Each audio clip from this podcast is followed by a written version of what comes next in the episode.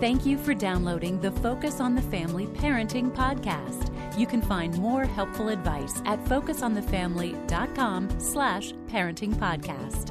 Most moms seem to put a lot of pressure on themselves to get things right, and many worry constantly that they're going to mess up their kids, which is probably true.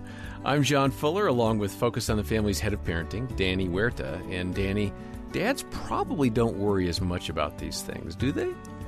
Well, dads i in, in my i don't want to generalize i want to be careful with this one john because this also brings personality comes into the mix here as well but dads do tend to see the issues more due to the situation and not as much the identity Yeah. moms tend to really take their role as a mom very personally and there tend to be more comparisons between moms than there are between dads Yeah, and again, these are these are generalities. They're Right. not uh, 100% mom and dad. And it depends on that personality is also a pl- Yeah. what, what plays in here. There Yeah. are some people that are very perfectionistic, and that it's not just gender specific; it's male and female, Mm-hmm. Yeah. right? in that in that regard. So uh, we're not here to be perfect, and moms do tend to take on more of that pressure. And for the moms thinking, wait a minute, John said they're worried they're going to mess up their kids, and they will.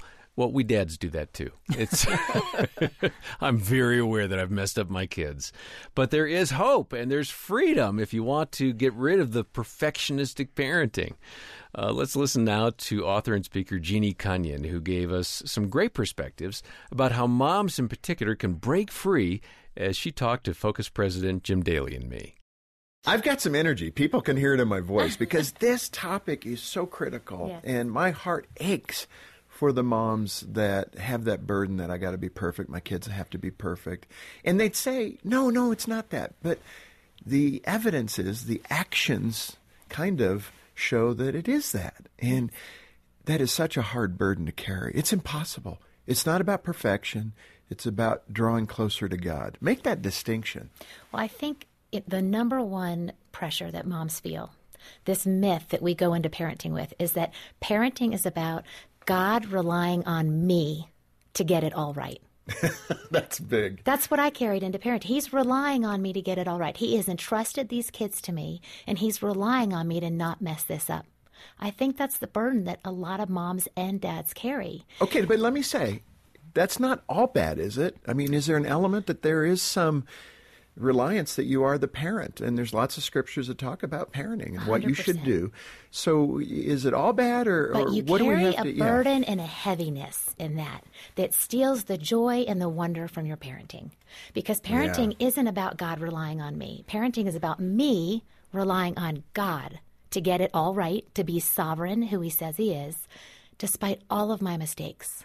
Mm. So yes, we are so significant in our kids' lives. Motherhood is and fatherhood is such a high and beautiful calling. It is a privilege. We are so significant. What we say and do matters. Our words can hurt or they can heal. They Yeah. can build up or they can tear down. But this has changed my life. Yeah, I am significant, but God is sovereign.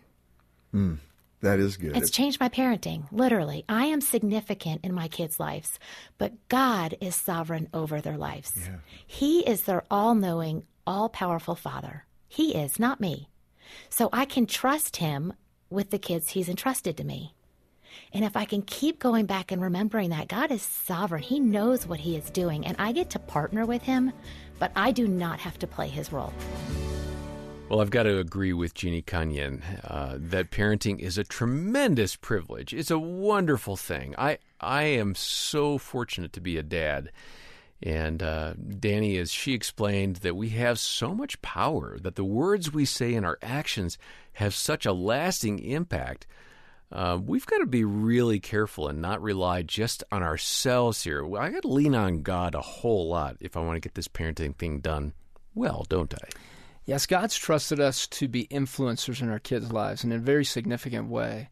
And that's been confirmed by brain science. I mean, just In what ways? Well, the way that we influence our kids from an early age, from the point of conception and and the, the shifting of, of, of biochemistry between mom and child shows that there's a lot of intentionality designed in the way that we impact one another, but also that, that, that parent child influence is huge.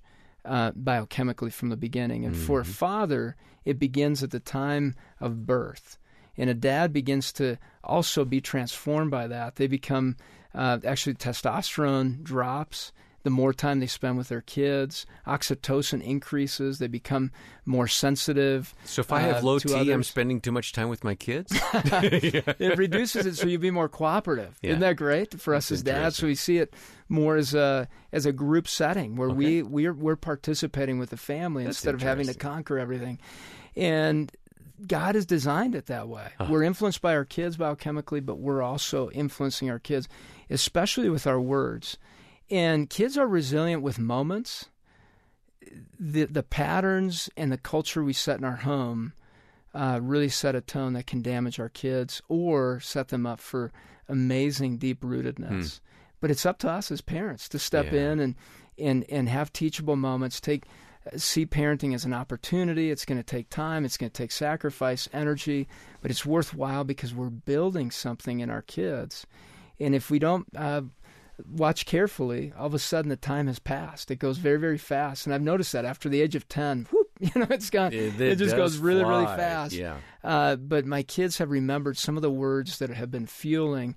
And what's interesting is science has said that it takes six positive things for one negative thing that we've said to our kids. Hmm. So we've criti- if we've criticized out of stress or whatever's happening, that's going to take six positive affirmations to our child just to that? neutralize Oh, that. wow. Uh, so we have to be watchful of what words we're rippling out in our home. Yeah. So um, I think the the bottom line here is uh, lean on the Lord for those moments when you feel like you've failed, and they're they're going to come. I mean, goodness, we have six kids, and I have failed so much, and and yet I've seen what you said, and that is they're resilient and they're very forgiving as long as you keep showing up and trying. So. Uh, keep at it, mom and dad. And moms in particular are going to be helped by Jeannie's book, Mom Set Free. Uh, that's our thank you gift when you join our support team. We're listener supported, so please uh, sign up to make a monthly pledge to keep these podcasts going, or make a one time gift if you can, and we'll send that book, Mom Set Free, to you. You'll find our website and phone number in the show notes. Next time, more from Jeannie Cunnion on breaking free from guilt and shame when you've really blown it as a parent. Uh, for now, on behalf of Danny Huerta and the entire team, I'm John Fuller, and this has been the Focus on the Family Parenting Podcast.